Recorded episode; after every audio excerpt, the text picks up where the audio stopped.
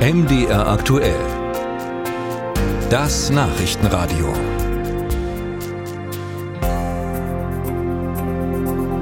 Wer in Deutschland an einer Schule unterrichten will, der braucht ja in der Regel zwei Fächer. Das ist was Besonderes in Deutschland.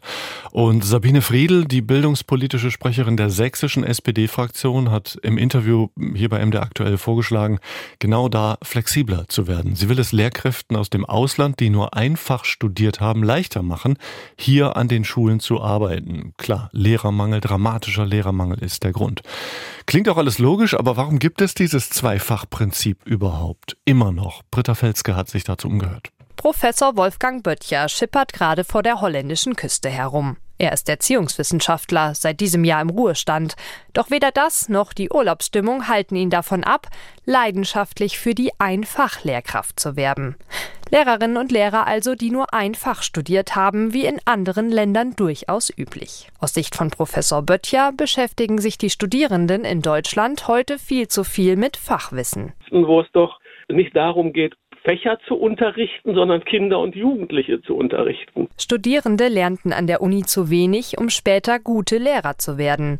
Böttchers logische Schlussfolgerung lautet also, wenn Lehrkräfte mehr wissen müssen über Pädagogik, über Psychologie, über Lerntheorien, über Hirnforschung, über alles das, was nötig ist, um wirklich gutes, guten Unterricht zu machen, wo ist der Platz dafür? Und dann war meine Idee, wir könnten ja vielleicht den, zumindest den Einstieg in den Lehrkräfteberuf anders organisieren, dass man vielleicht mit einem Fach anfängt. Explizit auch, um dem Lehrermangel zu begegnen. Denn aus seiner Sicht ist ein Studium zur Einfachlehrkraft für junge Menschen attraktiver. Auch bei der Gewerkschaft Erziehung und Wissenschaft, kurz GEW, ist man dafür, das Zweifachprinzip aufzuweichen.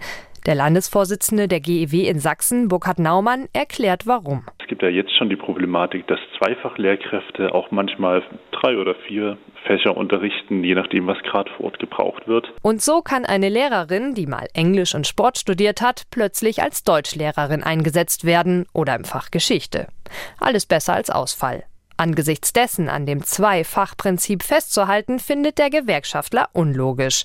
Dennoch habe das auch Vorteile. Man denkt an Klassenlehrer, dass sie dann vielleicht auch die eigene Klasse in zwei Fächern hatten und nicht nur in einem.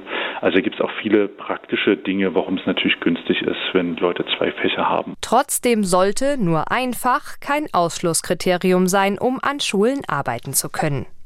Grundsätzlich stehen die drei Kultusministerien in Mitteldeutschland der Einfachlehrkraft recht aufgeschlossen gegenüber. In Sachsen diskutiere man gerade weitere Optionen, um die Unterrichtsversorgung zu sichern. In Sachsen-Anhalt werde dieser Zitat interessante Vorschlag gerade ministeriumsintern diskutiert. In allen drei Bundesländern können schon jetzt Seiteneinsteiger, die ursprünglich gar nicht in den Schuldienst wollten, auch dauerhaft mit nur einem Fach an die Schule. Der Entschluss, das für alle künftigen Lehrerinnen und Lehrer möglich zu machen, müsse einheitlich fallen, so der thüringische Ministeriumssprecher Felix Knote.